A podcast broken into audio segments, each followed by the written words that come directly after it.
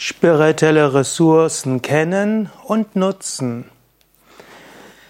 Ressourcen sind das, worauf du zurückgreifen kannst. Source ist ein französisches Wort und es bedeutet Quelle.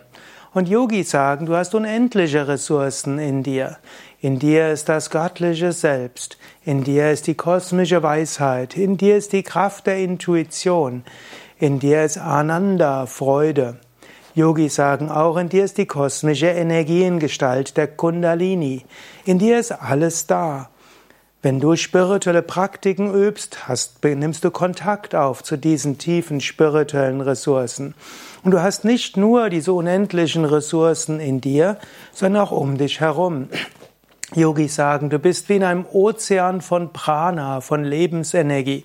Alles ist da, du musst es nur aufnehmen, einatmen.